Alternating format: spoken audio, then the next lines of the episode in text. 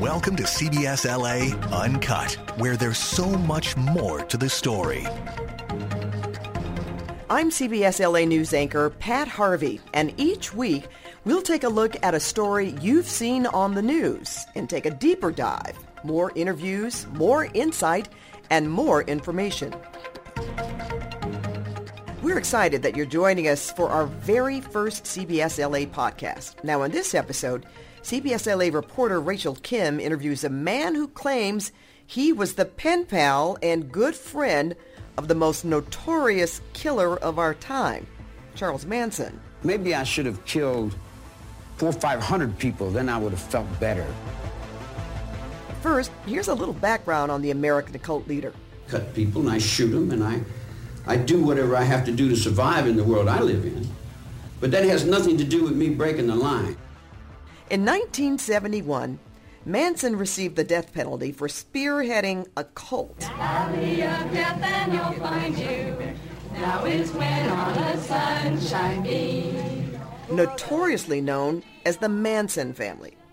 Now, that group brutally murdered seven Hollywood residents, including actress Sharon Tate, who was pregnant at the time. Murder? There's no murder. There in the was a Holy murder of Sharon Tate. Come on. There's no murder in the Holy War, man. The whole thing is a Holy War. Manson had been serving a life sentence for more than 45 years at Corcoran State Prison here in California when he passed away in November of 2017. We begin CBS 2 News at 11 with breaking news. Charles Manson, the man behind the most infamous murder rampage in Southern California history, has died. For months, his body still sits on ice as several people are stepping up to claim the rights to his remains. Name and spelling, please. Michael Channels, M-I-C-H-A-E-L-C-H-A-N-N-E-L-S. Our producer met Michael Channels of Santa Clarita at LA Superior Court, where he had just presented a copy of a will he claimed Manson gave him back in 2012. I actually have two copies. Who wants them? I'd like one. Why did you want to Yeah. get in touch with him? Why? Why, yeah, I mean, it's a pretty notorious guy, and Well, I could ask the same question of all you. He gave an impromptu press conference outside of the courthouse and then spoke privately with our producer, who asked if we could interview him at his home and have a look at his Manson memorabilia. He happily agreed, so our producer, our photographer, and reporter Rachel Kim met him at his home where he explained how his letters to Charles Manson grew into a friendship over a 30-year span. Take a listen to Rachel Kim's interview. Michael, how would you describe yourself in relation to Charles Manson? Uh, a friend. A friend A friend of 30 years. of 30 years. A longtime friend. Um, I don't know if I would classify myself as his best friend because that would be for him to say, you know? Um, but he was a guy that would call me on my birthday, call me on Christmas, Thanksgiving, Easter, Happy Easter, that kind of friend. Tell me, who is Michael Channels? Um, that's a good question. Uh, curious. I was curious enough to collect autographs. Uh, some of the hobbies I had was autographs, and that was one of the things that got me into Charles Manson. Can you pinpoint where you first became interested in a man named Charles Manson? Uh, I did have an uncle who had a beard, um, long hair, looked like Jesus, looked like Manson. Uh, did acid in the day, lived kind of the same kind of lifestyle, you know, criminal kind of lifestyle. Ended up in um, Mansfield Reformatory, same place they filmed Shawshank Redemption at. I visited him as a little kid. So that was probably what got me comfortable with criminals, you know? My uncle being in Shawshank. Channels had a childhood hobby collecting famous autographs that continued into his adulthood. In fact, he wrote Manson several times requesting autographs, and in the process he discovered that he had more in common with the cult leader than he ever expected. I won a contest and I was a bat boy for the Pittsburgh Pirates. And that's what got me interested in autographs, them giving me the baseball of the whole team, um, a World Series team at that. Then I went on to get as many other autographs of people that I could, anywhere they were at, book signings, you know. Well, autographs are one thing, but you, you wanted to write Charles Manson. Can you remember in your first letter, what did you say? Maybe in the first few letters, I would probably ask him for autographs and telling him where I was from, where I grew up. And ironically, he grew up 30 miles away from me. So we had really similar lifestyles as children, just years apart, generations apart actually. He lived in McMechen, West Virginia along the Ohio River. I lived in Wellsville, Ohio along the Ohio River. 30 miles. So I was explaining things like, yeah, I fished in the river and, you know, when you grow up in the same area, everybody has the same life. You know, everybody eats fried green tomatoes or fishes in the river, don't wear shoes, you know. So he related to a lot of those things. But it took me about 50 of those letters to get him to write back and say, you know what, here's an autograph. I'm really too busy. Have a good day. And then that just sparked it even more. It's like, okay, I got one now I'm going for more, you know, and, and, and maybe it might have been because I was younger then. I was in my 20s then. So when you got that first letter back after trying 50 times mm-hmm. and trying to, you know, find a, a, commonality with Charles Manson, how did it feel to get that first response? It, it, it felt great because of the fact the reason I started writing him in the first place for an autograph is I was writing for an autograph magazine and there was an article below the article that I wrote so I read it, and it was um, it was explaining if you would write somebody, and they would write you back and sign their name to it, their autograph would be worth $100 as soon as you got out of the mailbox. And it was people like Princess Diana and Mother Teresa and Charles Manson. Charles Manson's name was on the list. I was like, wow, he's got to be easy to get. He's sitting in a cell. He can't be hard. Uh, but I, I think I might have got Mother Teresa first. you know,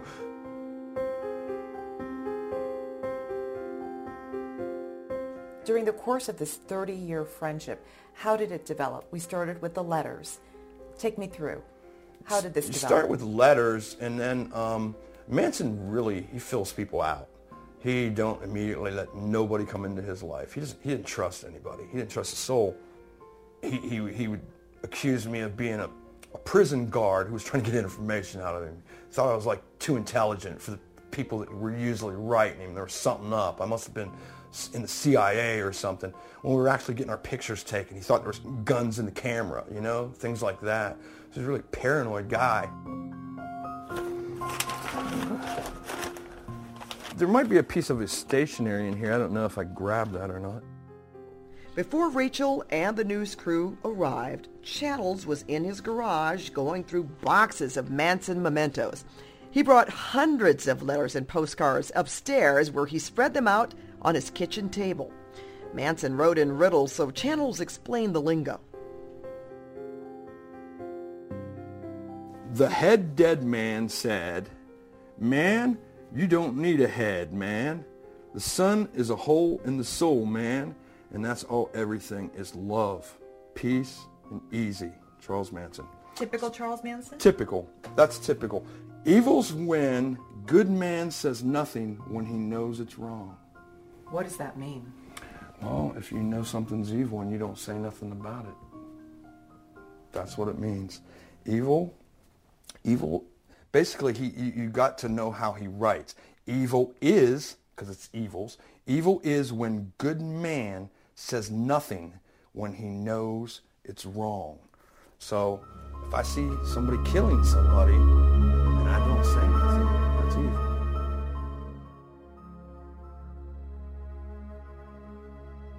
During that friendship, you received something in the mail. Tell me about that. What we believe today is his will. Mm-hmm. Tell me about when you received it and what you thought when you received it. When I got it, it was just, again, Manson doesn't write you a letter. It was like, hi, Rachel. How are you today? Sincerely, Charlie. It's like confusion. You've got to be able to like figure out how he talks, he, he sometimes talks in props. So some of his letters might be upside down, you know, or write him sideways on. He's just not conventional in anything he ever did in his life, but it really didn't like sink in, you know, like, oh, one day I'll be going after Manson's dead body. Just that wasn't what I thought when I got it. I th- what I thought is, wow, this is one of a kind. You know, nobody else has got this piece of memorabilia. Did you realize it was a will at the time? Yes, I realized that, but again, it wasn't. It, it doesn't have. It didn't have the significance then. He was in his fifties. You know, he was vibrant. He wasn't dying. I thought the man would never die. To tell you the truth, I thought he'd live longer than all of us, um, or at least into his hundreds, because he just seemed like he was just kicking. I understand death's coming. I don't look forward to it. You know, so I was like oh, counting down the days. Hope he dies. Hope he dies. That sort of thing, or anything like that. So it was like it was something that's never going to come.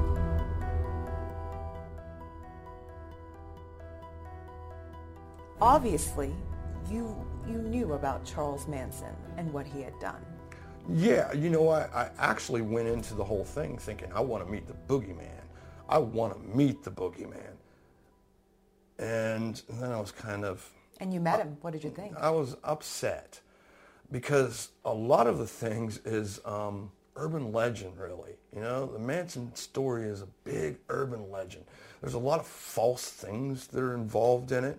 There's a lot of lies in it. There's a lot of uh, things that maybe they didn't discover back then or been discovered now, you know. Um, it's, the story's just a little skewed.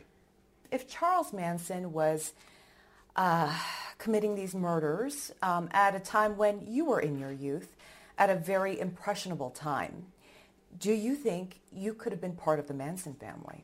I most definitely probably think I probably could have. I would have probably if it would have been all the girls, all the girls, all the weed, party all the time. Sure. Girls I, and weed are one thing. Could you kill someone no, or help kill someone? No, no way. No way. I, I, can't even think of killing somebody. You know, that's just not in me. Um, I thought Manson killed a whole lot of people too, but when it boils down to it, he may have killed one. Um, he, not saying that he, I'm not getting into the other story of who sent people to do what. I, you know, that's a different story. But he may have killed one person. When I started into this, I thought he killed like 30. You know, and I was like, yeah, I really want to meet that guy. And then when it's like, oh, it's only one, it's not that it's depressing. It's almost like there's more to the story. Now I'm really intrigued because somebody was lying here, you know? This whole thing, they made me believe it was something that it really wasn't. Well, I'm going to ask you the question that I think a lot of people want to ask. If they had the opportunity to sit with you here, if you believed going into this friendship that he killed 30 people, why would you want to be friends with someone like that? Again, I didn't go in wanting to be friends with him. I didn't go in there and say, you know what, I got a plan. I'm going to be friends with this guy. No, it wasn't like that. Curiosity took me there. Curiosity killed the cat. you know, luckily it didn't kill me, but that that saying means a lot. You know, you'll go a long ways for curiosity. Then why maintain the friendship for 30 years? Because he was a nice guy. Nobody. Uh, he was the guy that America and the world like to kick to the curb, and I seen a different person. I seen a person that that had feelings. I seen a person that never talked about murder, never talked about killing people. You could bring it up, and he would be like, "You got that murder and death on your mind." Want to change the subject from that. So the whole perception of Manson, because people never got to meet him, talk to him, him sit down in the chair and you talk back and forth to him, they never got a chance to know him. And by not getting a chance to know anybody, you can make up preconceived notions about anybody.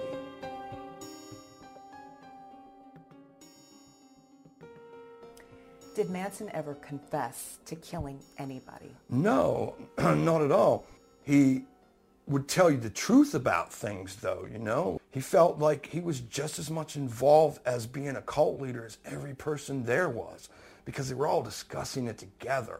You know, he did, I, I, I honestly believe him, too. He was kind of ignorant to the fact that he had so much power. He didn't realize that until after he went to jail. After he was in prison, then he kind of caught on to that power thing that he had, and then he started using it. But I don't know if he actually used it then, you know, when he was out. He got out, he immediately went to San Francisco, and it was the, it was acid in the streets, women, music, that kind of thing, and it pulled him in. So there was actually kids introducing him to things that now we say Manson introduced them kids to, and that wasn't the truth. So he got, and then and then I heard things like Manson used to take like half of the acid and give everybody else. You know, Manson he couldn't handle it because he just got out. These kids out there, their their their immune was up to that, where his wasn't. So he would, you know, he would try to keep control. So he was just as much a follower to the whole mess that was going on that everybody else was.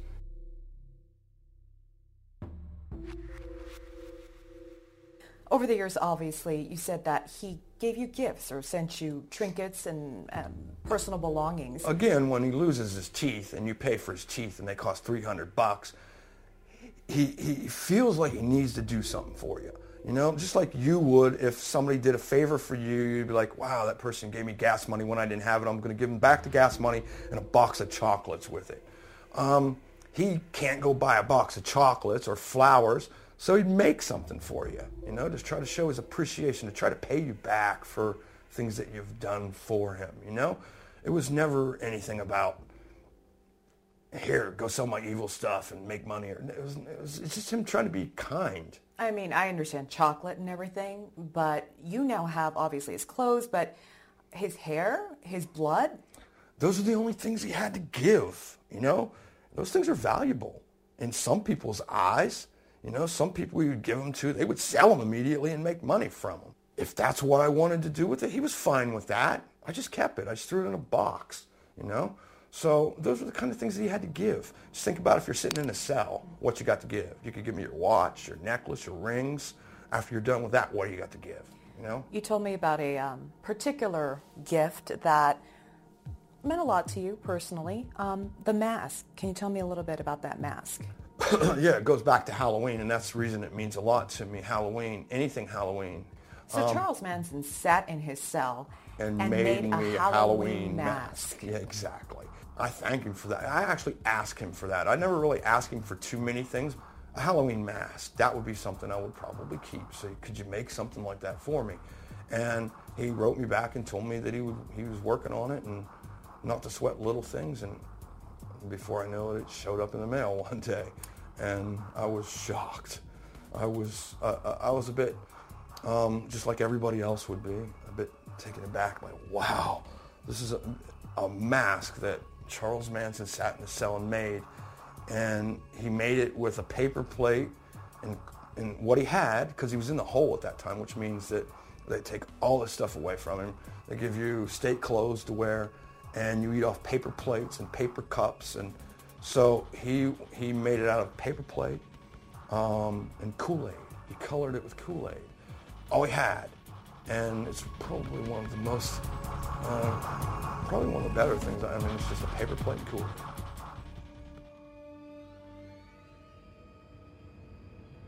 Channels keeps his cherished paper plate mask in a glass display case, and he explains why the gift brought him so much joy. I was pretty happy. Happy. I think most people would say, oh my God, that's Yeah. scary. It is scary, but that again, that goes into my soul. I love scary things. You can't scare me enough.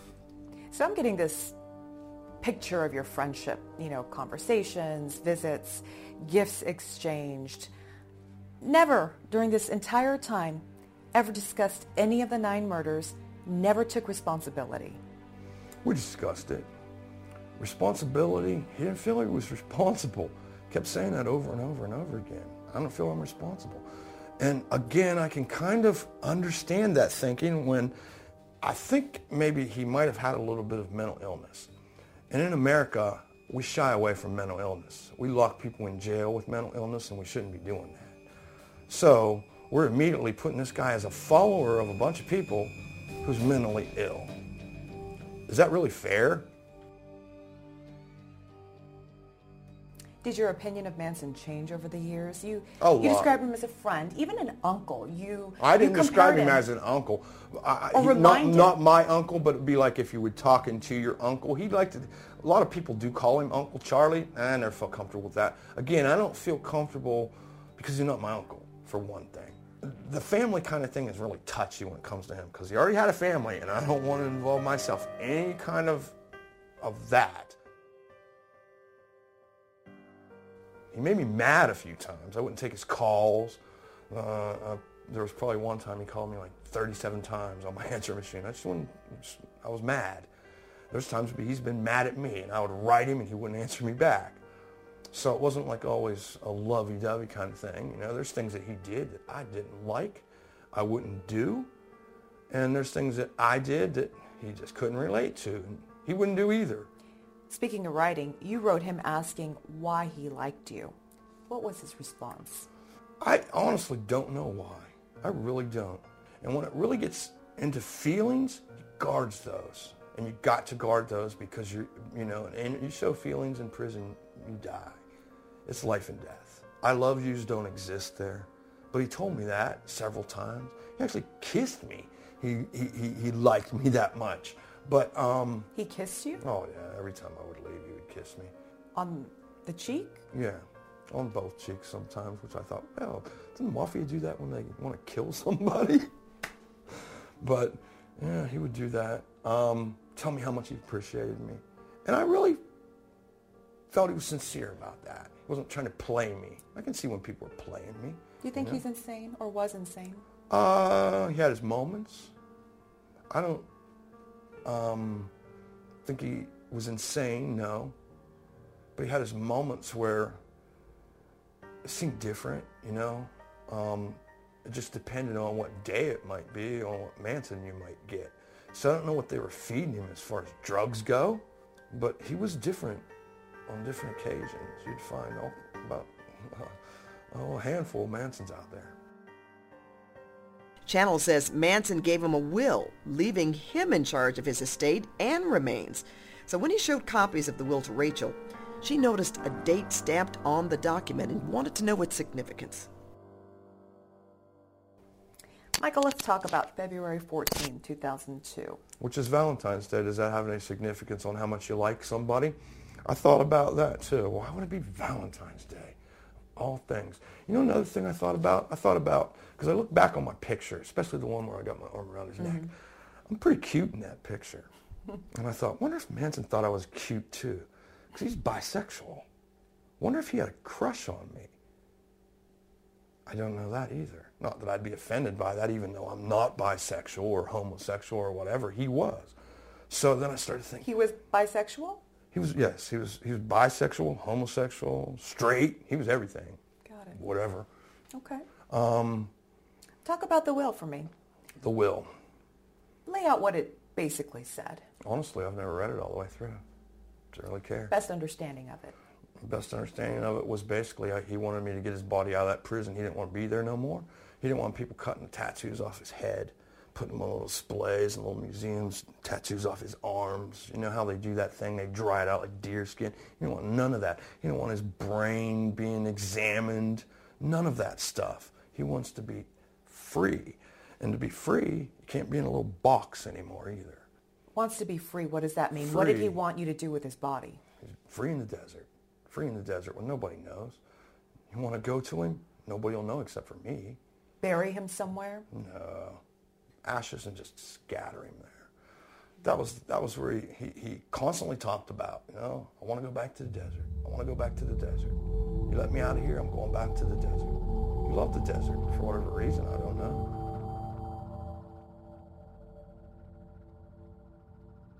Why are you fighting for his body?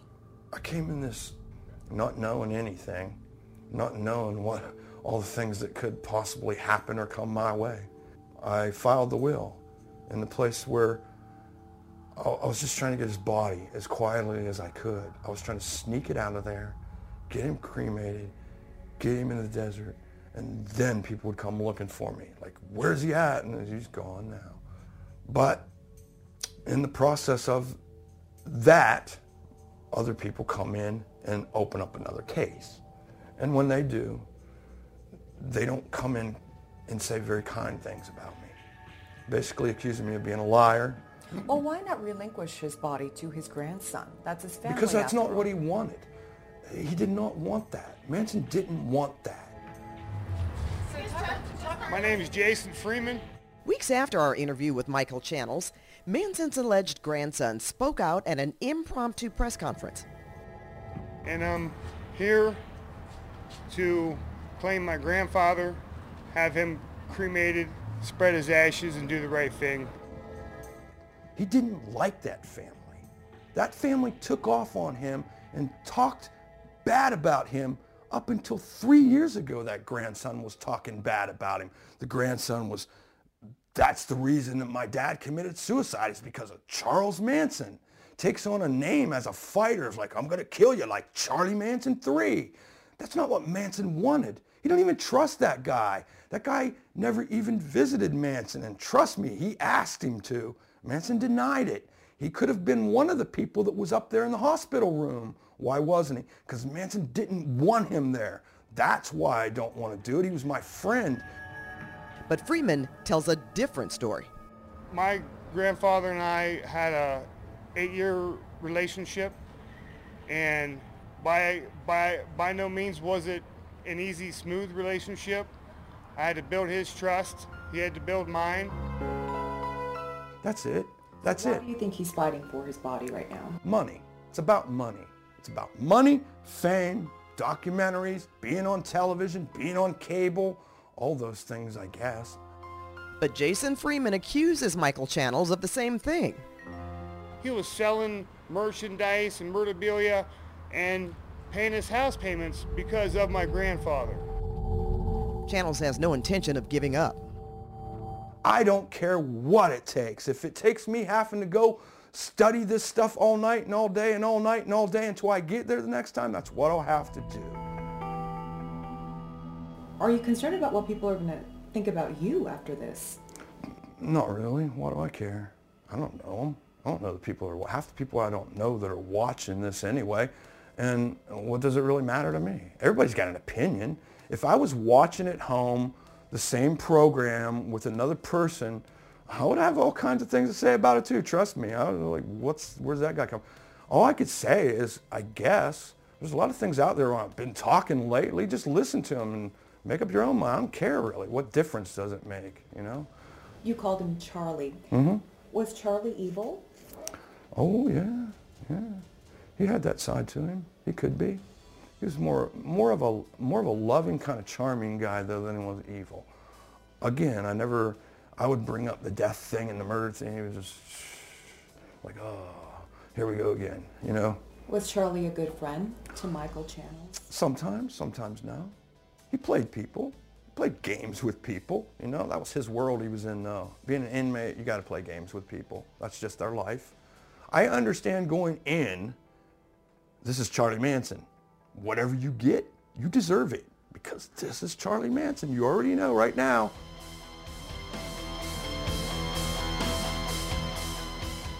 Michael, do you believe you're the only one Manson sent his will to? Um, he called me on the phone when, when, remember when the girl was getting ready to marry him?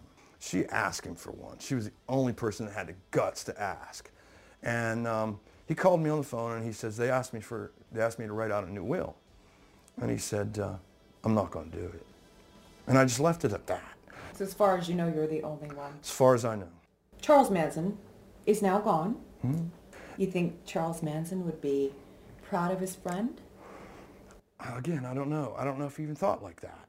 I don't even care what Manson thinks about it. I would like to think that there are people out in this world that exist amongst us in humanity today that will honor their word, be friends with people, no matter who the friend might be, and, and have their back.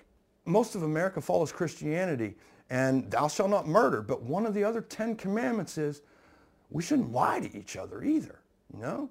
We shouldn't covet each other's stuff.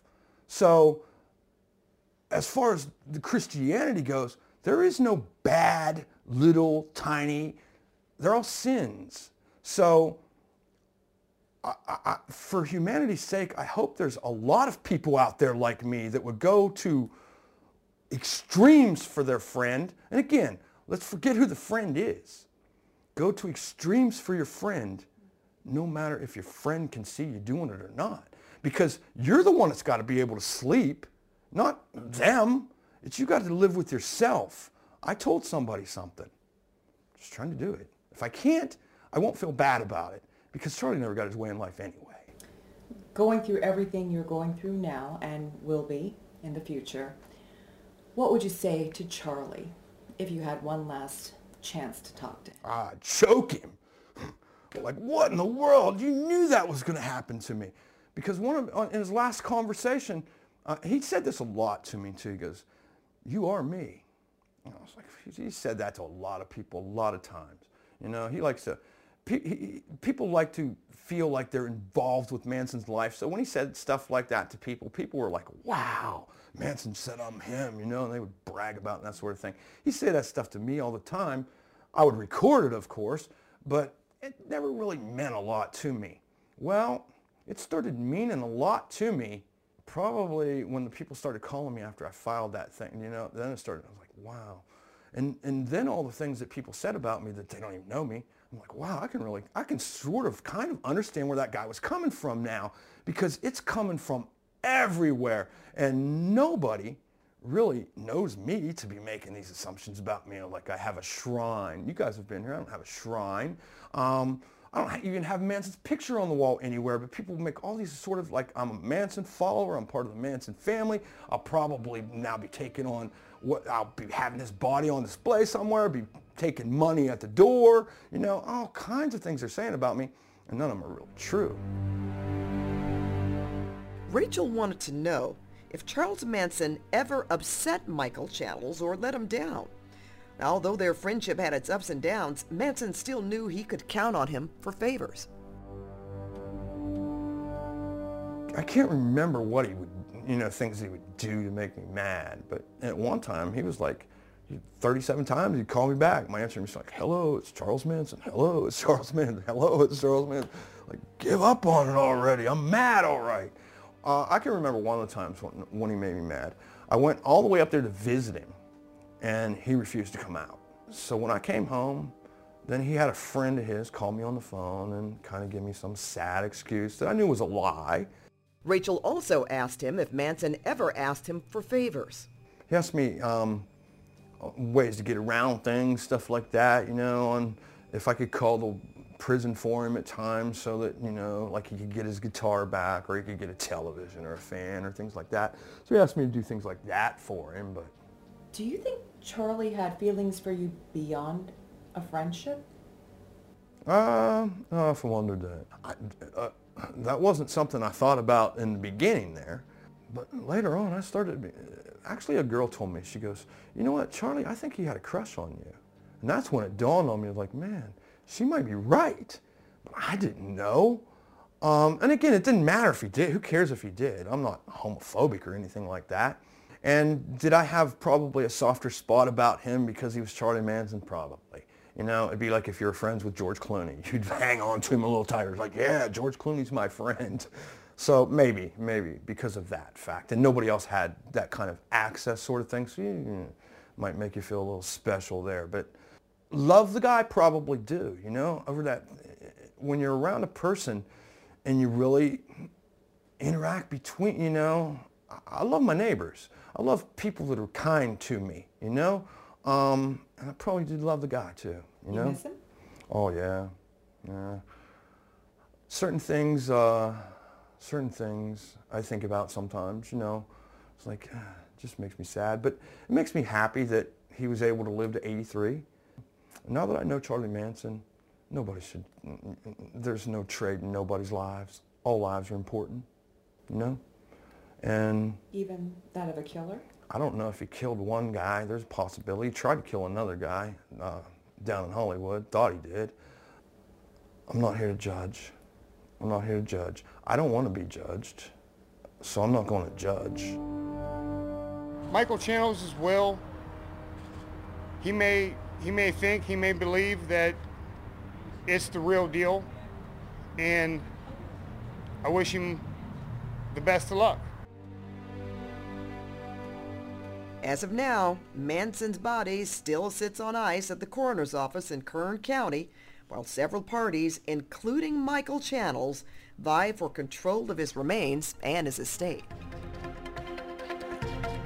I'm Pat Harvey. Thanks for listening to CBS LA Uncut. Be sure to subscribe to this podcast. Just check us out on all social platforms at CBS LA and visit our website, cbsla.com.